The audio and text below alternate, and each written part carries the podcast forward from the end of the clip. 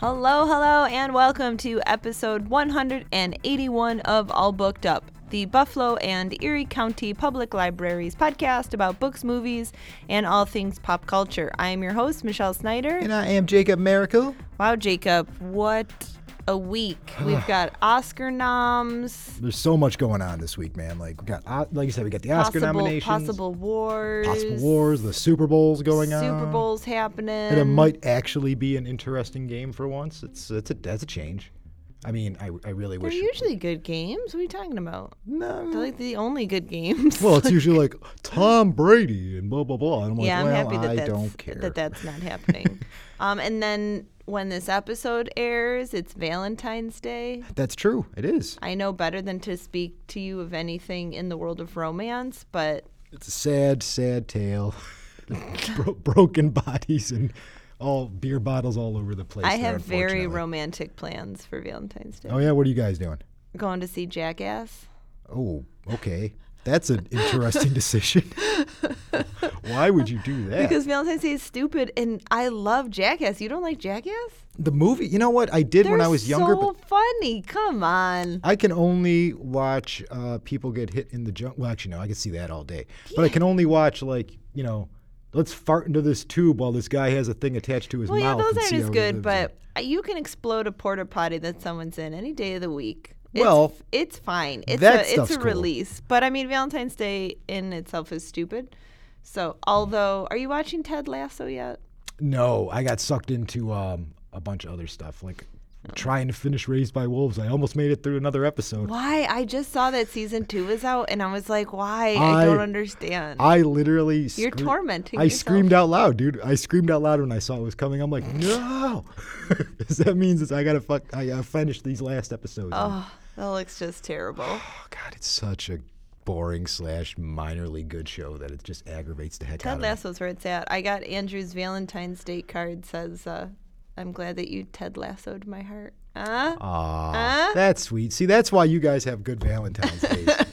Yep, we're going to go to a cheap diner and see Jackass. This sounds fun, man. That's the way to do it. But, so yeah, as we said, the Oscar noms came out, and I realized that I'm not the same person I once was, who saw like almost every movie before they were nominated. I was like, I've seen pretty much none of these films. So yeah. I have a lot of catching up to do. What was it, 55 days or something at this time of recording until it comes out? Oh, so boy. I've seen like 5 of the Academy of the Best Picture nominees. I'm very proud of myself, actually. I'm halfway there. I think I've seen like 3, maybe 4. You know what, weird enough, I don't know. If you ask me at the moment, it's between Power of the Dog and Dune, but I just can't with Power of the Dog. I'm so mad about saying it, but that ending is just so good. And the rest of that, man, it's going to win so many awards. It's going to win Power of the Slog, more like it. We'll get into that movie, yeah, but man, our boy's going to win the Best Actor, it looks like. I'm excited for him. What's our boy? Cumberbatch. That's not my boy. He's the odds-on favorite. I don't even like him very much. What do you mean you don't like him? He is also not that good. I can't. I don't want to talk about it. It makes me so angry because I just don't understand why that is a good movie. It was so predictable. And it didn't even make sense. It made sense. It didn't make sense. We've talked about this. It didn't make sense. He wasn't mean enough to her to cause any of the things that happened. She was like the most devastated, traumatized person. She was like, I'm drinking. I can't get out of bed. You're like, wow, the cruelty. She must be suffering. And then you watch the movie and you're like, I guess he was mean that one day a little. So, no. No, challenge me, everybody. But interesting thing about the Oscars that came up this year and has come up in past years that we're going to talk about. So, in 1932, Alfred Lunt and Lynn Fontaine made history as the first couple to be nominated for an Oscar in the same year. Oh. They were nominated for Best Actor and Best Actress Awards after appearing together in the film The Guardsman, which I definitely did not see. No. But I'm sure that they were lovely. I'm sure they're fantastic. And while they both lost, they started this kind of prestigious tradition that only a few couples have been able to achieve. And that's what we're going to talk about today because we actually have 2 of them in this year's Oscar noms, which is very interesting. I noticed that, and I did not know that 2 of them were a couple. Like I Googled it and I was like, oh, they're together? Oh, good for them. Good, especially good for him. Okay for her. Good for him. That's kind of the way I legitimately looked at the scenario. I think that could be both of them. But the first one I want to talk about, I got to talk about Power of the Slog again. But there we go. Kirsten Dunst and Jesse Plemons. That's our good for her, or good for him, bad for her, or okay for her situation.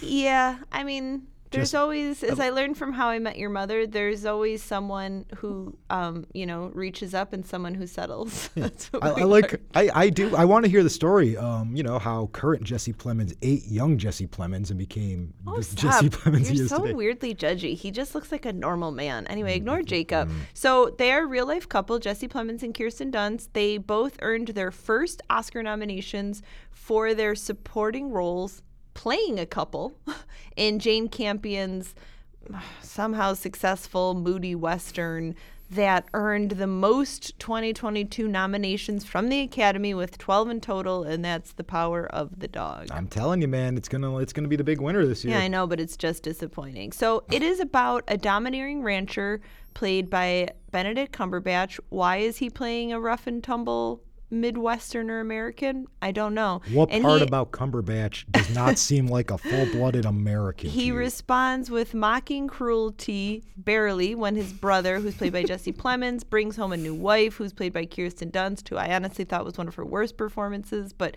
hey, what do I know? I guess not much. And it's kind of like her son is there, and then an unexpected thing comes to pass. That's the film. I guess you got to go see it. You don't have to go anywhere. You can sit at home and watch it. So that's an advantage. I felt kind of the same way this one. I was surprised when pre-Oscars, this was like the movie everybody was talking about.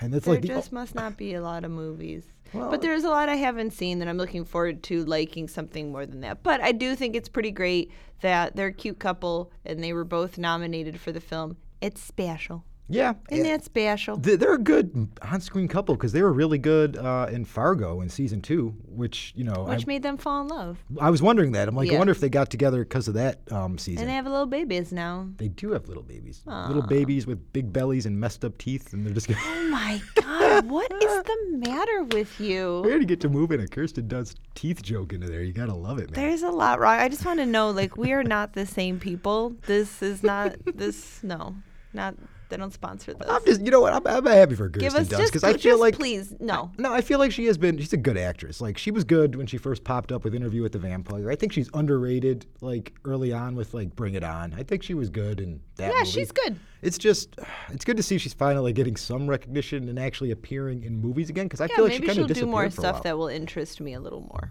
Mm-hmm. But give me a couple, Jacob. All right. We're going to go old school here for you. Ooh. We're going back to 1974. Okay. We're going to go with Gena Rollins and John Cassavetes. Okay. Who both got nominated in the same year. Yeah, so they both directed / appeared in A Woman Under the Influence. Have you seen this movie? No, I haven't. See, these John Cassavetes movies, I know they're all good, yeah. But they're kind of hard to watch. Yeah. So he was nominated. She won. So it's a story about Mabel Longetti. I believe that's how you pronounce it. Okay. Desperate and lonely woman who's married to a construction worker played by Peter Falk, which I'm always good to see Columbo popping up and stuff. True. So it's kind of a trope for women at the time, unfortunately, but she's kind of playing the unhappy, unstable, craves happiness, but in the company of others, she's kind of we love the unstable woman. Yeah. She's got an extremely volatile behavior, but this convinces her husband eventually that she's kind of a danger to her and her family, so he decides to have her committed for 6 months. No, that's every story. I'm sorry, did they give her a lobotomy too? Don't want to spoil the end of the movie for you. But alone with his trio of kids to raise, he waits for her return, which holds some surprises when she comes back. It's a little bit of the old, can a man possibly take care of his children by himself without his wife there? I mean, seems impossible, but I'm not surprised that, did she win or was she just nominated? She did win, yes. She won, that he makes was sense. Nominated. When they play crazy, the Academy loves that. Well, that's what I was thinking, she's sitting there pulling her hair out or something or whatever the heck she's doing, screaming at the camera and all that kind of stuff. I'll have to watch it. I'm interested in the performance now. Yeah, I guess it's going to be a good movie. It's got to be. It's a 70s Oscar winner. You're on the top of your game today, Jacob. Well, it's a movie that you haven't seen in, if I'm remembering it correctly, it's been 30 years. I was an 8-year-old watching that movie. That seems like a very weird choice for an 8-year-old. Is that or Child's Play? couple nominated this year, beautiful couple, would be Penelope Cruz and Javier Bardem. Which I'm surprised you thought that was the, like, what is she doing scenario right there? Because I think they're both pretty attractive folks. I just figured you knew about Kirsten Dunst and Jesse Plemons. But yes, these are beautiful people. So Penelope Cruz and Javier Bardem scored their His and Hers Oscars nominations for both in the lead actor and actress category. Cruz was nominated for her role in Parallel Mothers, while Bardem was recognized for playing Desi Arnaz in Being the Ricardos, which I didn't see, but I can't imagine. But this is the fourth nomination for both stars, who won previously for Vicky Cristina Barcelona and then No Country for Old Men, respectively. Which, man, that's a lot of Oscar nominations in that house right there. I mean, they're extremely talented. So I'm sure you probably know the Javier Bardem film, The Being the Ricardos, is about, in 1952, Hollywood power couple Lucille Ball and Desi Arnaz, and just kind of the personal and professional obstacles that are threatening their careers and their relationship and their TV show. I haven't seen it, and I need to. I'm just a little weirded out by it. I don't think it's good casting. I mean, Nicole Kidman can do anything, but I need to see her in this role to believe that she can be Lucy. And I've heard that he wasn't very good, but now I'm like, well, he was nominated. So I don't know. I have some research to do there. I have watched Being the Ricardos because, you know, I was bored and it came up on Primus. How was it? It was all right. It's weird. He's good in it. She's good in it too, but it's still weird to see, like, Nicole Kidman playing Lucy. It seems like a weird choice. I was like, was Lucy 20 feet tall? I don't remember her being that big. Do you feel that Javier Bardem deserves a nom? Yeah, sure, why not? Because, like, I can't think of any. That's the thing. Like, I can't think. Sure, why not? I can't think of anybody who's really. That's the thing. This year, last couple years at the Oscars, there's just not a whole lot going on. There's really not. It's very disappointing. But the one good thing is, though, I look at, like, the Oscar nominations, especially, like, Best Actor nominees, and I'm like, that's a murderer's row right there, man. Like, Javier Bardem, Denzel's in there, and Cumberbatch is rocking it out, and Spider-Man's in there, Andrew Garfield's in there. There's, like, 5 legitimate win actors. Like, any other year, Denzel for playing Macbeth would be all anybody's talking about. Yeah, he's, like, but maybe now, third or fourth. At best. Well, this Parallel Mothers film also, again, I haven't seen it. I feel really bad because nothing, like, comes to streaming, and a lot of this stuff doesn't come to theaters. But it's about 2 single women who meet in a hospital room. They're both about to give birth. One is middle-aged. That's Penelope. She doesn't regret it. Well, the other is an adolescent, and she's really scared. And it's about how they form a strong bond with one another as they both confront motherhood. So looking forward to it, but I'm sure Penelope is always good. Also, she is, like, Andrew's, like, number one babe actress, so really? I know he'll be into seeing that. Yeah, that's his lady. All right, I got no problem with Penelope Cruz. I mean, that wouldn't have been my choice, but hey. Yeah, no, she's a cutie pie, but yeah. Okay. I would like to see that. Who's the better actor, Penelope Cruz or Javier Bardem? We don't need to put them against each other. They're in love. I like how you put that. That's a good way. They do very different things. They do. I've never seen her with a terrible haircut, though. I can give her that much, at least. I was just watching No Country the other day. Still really good. Still an amazing movie, but boy, oh boy, that haircut. That haircut is wild. It's funny to look at him now, and I'm like, how did this attractive man be this weirdo? That's how they got him in the role. You'd get in the role, too, with that haircut. Oh, I remember my old haircut, the long hair, and it was all frizzy everywhere. Of course I do. You used to just sit at work and brush it on your lunch break. It took him a really long time. He looked like Marsha Brady. I do it 100 on each side, man. There's a legitimate way to do it. Go to your next couple. I'm going with one of your favorite couples here, Michelle. We're going for another modern one. Okay. One of our favorite couples, of course. We're going to 1997 here. And, well, they probably got nominated again this year, possibly. We're going with Joel Coen and Frances McDormand. I love that they're a couple. I do love that they're a couple. They've been together forever, man. Like, since Blood Simple in, like, the late 80s or something like wild. That. Yeah, so they were both nominated and both won in 1997 for the movie Fargo, which, if you haven't seen it, what are you doing? Yeah. Arguably their best movie. That's a discussion that we'll have on our eventual Coen Brothers episode. But if you haven't seen Fargo, I just don't know what to tell you about it. It's a movie about Jerry Lundegaard decides to have his wife kidnapped by Steve Buscemi and I forget the other guy's name, sure. But it doesn't matter. basically just to win a couple $100,000 or something like that. And everything goes awry because crime doesn't really work, dude. Like, one of the points of the Frances McDormand role in this movie is, besides being a good cop, at the end she's kind of like, why did all these people have to die? Yeah, it was this pointless, horribly stupid situation. Everybody, so many lives are ruined just because you guys wanted to make a little bit of money, and not even that much money. Peak Coen Brothers film. Peak Coen Brothers. One of the better Frances McDormand performances, too, because I know she was around, obviously, because, you know, she's been around since the late 80s, but this was one of the first roles where people really started really paying attention to her. I know she got nominated for, oh my goodness gracious, that Willem Dafoe racist movie set in the with Gene Hackman. Oh my God, whatever. So she got nominated for that one as well. But this was the one that I think everybody took notice of her and realized that she's one of the best actresses in Hollywood. And now she's on that level where everything that she does is automatically looked at as best actress. Because it is, because of the caliber, I think, not just because of who she is, but yeah. I was slightly surprised she didn't get nominated for Macbeth this year, even though I think it was her best, but I'm still thought it was kinda... It was such a small role, though, too, so not that they haven't nominated people who have been in things for, like, 2 minutes, but... And then Joel Coen, obviously, I mean, you don't need to say anything else about that guy. Everything him and his brother do is amazing. It's gold. And... Joel, again, got nominated again, was close to getting nominated again this year because he directed Macbeth on his own. Yeah.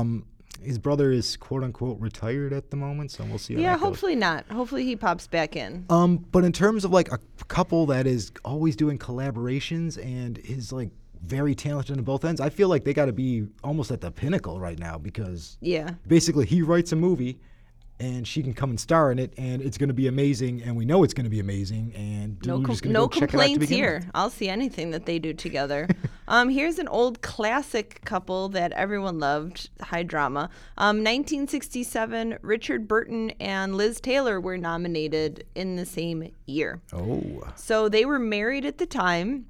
They were both nominated for their roles in Who's Afraid of Virginia Woolf, which Burton lost, but Taylor won. Have you seen Who's Afraid of Virginia Woolf? Actually, you know what? I don't think I have. It is the most powerful, messed up, anxiety-inducing, wild film I think I have ever seen. They are both phenomenal. Elizabeth Taylor is off the rails. I had to pause that movie repeatedly to just walk around my house because I was so tense from watching it, no lie.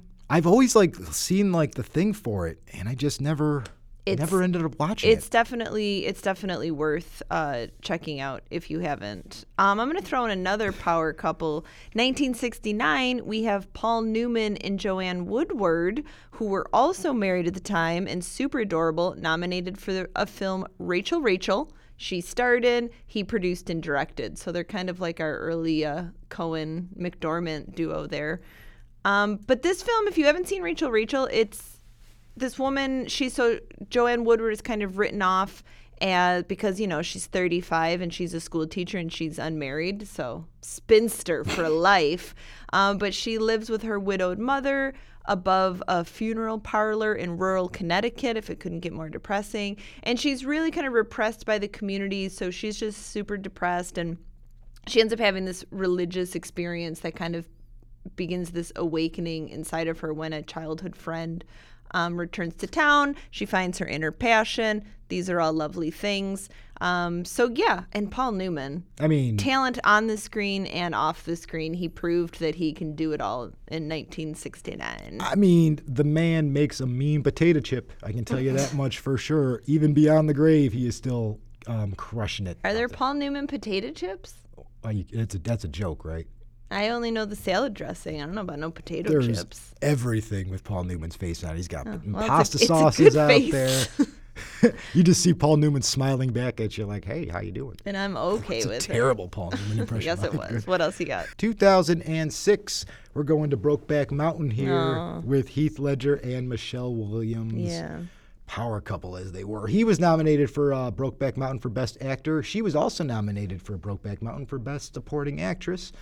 And they're both really good in this movie. It's it's a gay romance story between Jake Gyllenhaal and Heath Ledger as they're cowboys, and they're in a romance, but they can't be because of both the time, this whole sense of being macho and stuff like that that's got stuck in their head. Sure. It's just society won't let these two be together. They decide to go ahead and do what they feel like is expected of them in society, so they end up marrying Michelle Williams and Anne Hathaway, both of whom are really good, and like I felt really bad for their characters in this movie because they really deserve. Because they have like a tortured, sporadic love affair that takes place over 20 years. Yeah, it's true. But yeah, it's just a great, amazing movie. We do not need to dig up the problems of Brokeback Mountain, how it somehow did not win Best Movie that year. Yeah, they also, the two nominees, they didn't win that year. No, it's one of the few. It's one of those ones where neither person won, surprisingly, even though maybe they should have, but it was a rough year in 2006. Yeah, that's just it. There's a lot of talented people out there. But like Brokeback Mountain, it's a classic. It's a modern classic.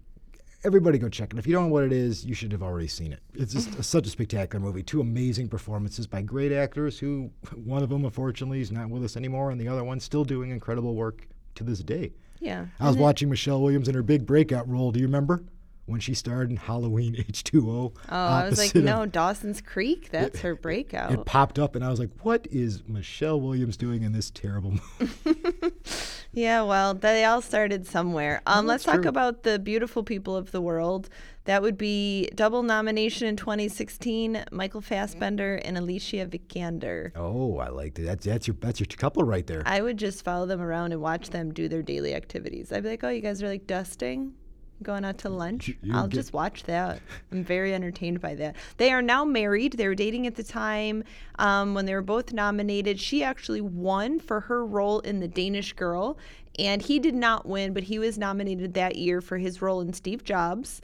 And you've probably seen or heard of The Danish Girl. That is where she is supporting her husband, who's played by Eddie Redmayne, as he prepares to undergo one of the first ever sex change operations. And then the Steve Jobs film is obviously Michael Fassbender is playing Steve Jobs, and it's about when he's first unveiling Macintosh in 1984.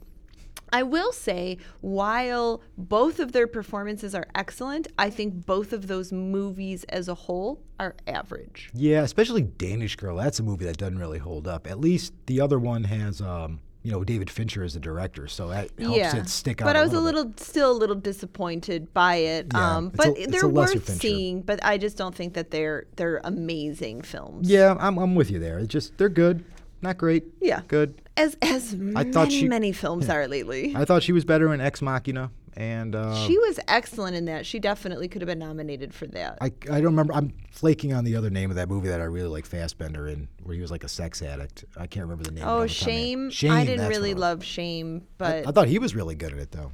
Bring us Alien. He was so terrible / good in 12 Years a Slave. Yep, he was. Where you were like, oh, I wish I want to like jump on the screen and kill you. And then you're like, that means you're acting very well to get this sort of emotion from me. Give me Prometheus 3 so we could see the end of his Alien saga as well. Because I need to see the end of that one. All right, here's another one. You ready for another one, Michelle? I know you are. Another pretty couple. Okay. You ready for this one?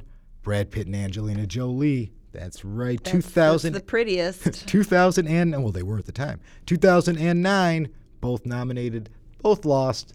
It's okay. What films? So, not together. No, not together. Brad Pitt was nominated for The Curious Case of Benjamin Button. Arguably his second best performance. I was rewatching Once Upon a Time in Hollywood, and he kind of crushes it in that movie. He's great in Benjamin Button, but I'm going to say average movie. Yeah, another one Fincher again. Come on, Fincher. What else? What was she in? She was in Changeling that year. She directed herself to an Academy Award nomination. I thought Changeling was a pretty good film, and definitely one of her best roles. Yeah, she's a surprisingly good director. I did not think she was going to turn out to be anything. She needs to do a couple more. I think she has the potential, but it's not. She's not fully executing. Well, she did the Marvel thing, so now she's going to be able to do whatever she wants for the mouse. So she gets to make another one of her Oscar bait movies, so that's going to be good.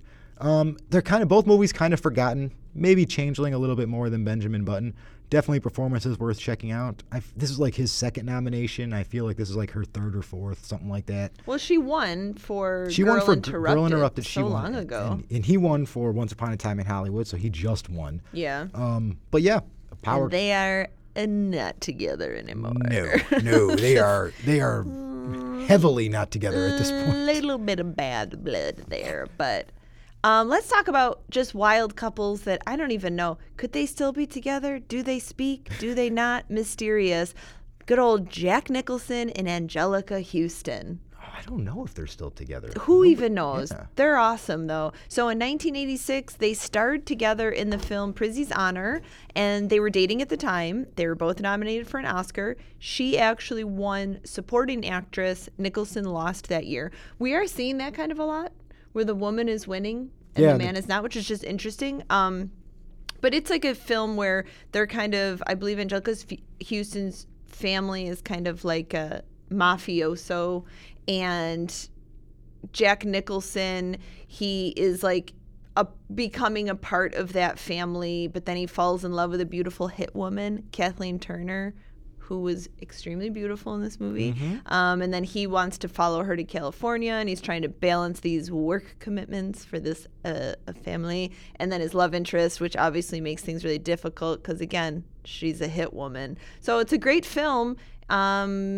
Yeah, and I like when people are nominated those supporting roles, mm-hmm. where it's not like the chunk of the film, but they really steal it. I feel like supporting actor and actress is almost a more interesting category than lead. Yeah, because you get to do more. You get to have some fun out there. It's like you have less material, so you can kind of be a little wilder where you're not carrying the whole film on your shoulders. And you're like, I can take some risks, because even if what I do is terrible, well, I'm just a supporting actor. I'm not the star, so I'm kind of in the background to begin with. So. Yeah, less pressure. So we're running out of time. Why don't you give us another one? All right, let's go with, how about Warren Beatty and Diane Keaton? Speaking of two attractive people that I was unaware were dating at the time. Oh, yeah. So they both got nominated for the movie Reds. Did you ever see that movie? I mean, I'm embarrassed to say no, because it's one of the classic films. It is a classic movie.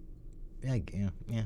That's kind of the way I look at it. 1982. It's like Long and Slow, right? Yeah, Long and Slow. That's always tricky. You shrug your shoulders. You're like, okay. It's a kind of movie that gets nominated for an Oscar. Diane Keaton, man, she gets on my nerves. She does. She's how you can be bad in The Godfather. She figured it out somehow, because she's terrible in those movies. Yeah. So I am intrigued to see her performance here, because she is not someone to me who is like high caliber actress. Yeah. I mean, she didn't win. This is a separate one. He won for Best Director, because he directed that movie. So, good for him. They actually did this movie, got nominated, and broke up shortly after. So, well, maybe when one doesn't win, there's an awkwardness when you're in the same film. Yeah, he's like sitting there looking at hey, look at that trophy. Yeah. You ain't never getting one of those, Diane. It ain't happening. So, yeah, that's it. We don't. And then, I don't know. Tim Robbins, a student Sarandon. So you don't have to. Tim Robbins. I know you hate her. You don't have to. She got nominated for Dead Man Walking. She, good in that movie. Again, average movie. Yeah, average movie. And he was directing that movie, and he got nominated for Best Director. So, good for both of them. No. He, Shawshank was his shot. He didn't get it, unfortunately. I did really like them as a couple. I can't lie. I was bummed when they broke up. Again, it's weird to be bummed when people you don't know break up, but. There it is. Well, it happened. So, a couple more couples for you. And then the last one I'll bring up is in 2020, we had Greta Gerwig and Noah Baumbach. Oh, my boy, my Marriage Story guy. Yes, he earned a Best Original Screenplay nomination for Marriage Story, and then Greta Gerwig was recognized with a Best Adapted Screenplay for Little Women. And both were snubbed for Best Director nominations in that year. Which is crazy, because both films were up for Best Picture. Right, yeah. Oh, yeah, I remember that. But so it's always weird then when you don't get Best Director a little bit. It is, because I know there's like the 10-movie thing now, so only 5 of the directors get in, but it's always weird when like a non-Best Picture nominee gets put up for Best Director. It's like, what are you talking about? It is true, though. I really didn't think about the 10 movies, so like, of course not everybody can. This year, though, like the Denis Villeneuve, I'm like, I love my Denis. He should have been nominated for Best Director always. Yeah. I mean, I want him up there. That's just me. Like, I think he is one of the best directors out there now. So again, it's a rough year to get up for Best Director this year. It's tough. It's definitely tricky. Who's gonna win? It's probably gonna be that piano lady for your movie, but we'll see. The piano lady? Yeah, the lady who directed Power of the Dog directed piano as well. Jane Campion. Yeah, Piano is a great film, but I think this was a swing and a miss. Anyway, Jacob, plug us up. So if you want somewhere to go for Valentine's Day and you don't want to spend any money, stop by your local library. We have 37 branches all throughout Erie County. Stop on by and be like, quick, I forgot it's Valentine's Day and I need a crafts book to do something romantic. And we'll sit at the desk and be like, we got you, dog. Don't worry about it. Don't forget to visit our website at www.buffalolib.org. See what we got going on this week. And don't forget to follow us on Twitter at All Booked Up Pod and let us know what movies you are watching for Valentine's Day. Jacob, did you know that the first Valentine was sent in the 15th century? Really? Yeah, so the oldest record of a Valentine being sent was a poem written by a French medieval duke named Charles to his wife in 1415. I actually know the poem. I don't want to hear it. It goes, I choose you. All right, it's Simpsons joke. It's allowed. So he actually penned this sweet note while he was imprisoned in the Tower of London when he was 21 years old. My man. One of the lines of the poem is, I'm already sick of love, my very gentle Valentine. Aww. Swoon, right? Yeah. The tradition of giving Valentine's Day flowers dates back to the 17th century. So today, red roses, that's obviously the sign. Sure. You're like, that's the thing. That's the deal. But it wasn't until the late 17th century that it became really popular. It can be traced back to when King Charles II of Sweden learned the language of flowers, which pairs different flowers with specific meanings that we have now. Okay. And so he that was on a trip to Persia, and then he came back and he was like, I love that. And he introduced that tradition to Europe. And then the act of giving flowers became a popular trend during the Victorian era, including on Valentine's Day, with red roses symbolizing deep love. So you guys can all complain to King Charles II that you have to spend $100 on a dozen roses. Let me add it to the list. Me and King Charles got some stuff to discuss. Give your kid a new name, guy. Confusing me over here. Today, Americans spend a lot of money on love. According to the National Retail Foundation's, Americans spent over $20 billion on Valentine's Day gifts in 2019 and at a record-breaking $27.4 billion for 2020. This is $2.4 billion on just candy, y'all. That's impressive. Isn't an amount of candy. Don't tell me we're in a recession. We're spending this kind of scratch on Valentine's candy. People are expected to spend an average of approximately $196 for Valentine's Day, with men spending around $291 compared to women spending $106. If you say so. I don't know about that. $300 on Valentine's Day? My God. So I'm going to a diner and to Jackass. Going to see Jackass. Yeah. It's not. And then lastly, I loved this. More than 8 billion conversation hearts are manufactured each year. Those nasty little candies. Those little Tums that they repurposed to give them as Valentine's candy. NECO has to start making them days after February 14th to have enough time to actually produce enough by Valentine's Day. There are almost 100,000 pounds per day that are made. I don't know, man. If you still have last year's box, though, don't worry about getting some more because they have a shelf life of 5 years. I just threw up in my mouth thinking about Necco wafers and, oh, God. Oh. I'm going to get you a little candy that says you rock. But, okay, that's our episode. Thanks so much for listening. Have a lovely Valentine's Day, and we will catch you next time. Bye.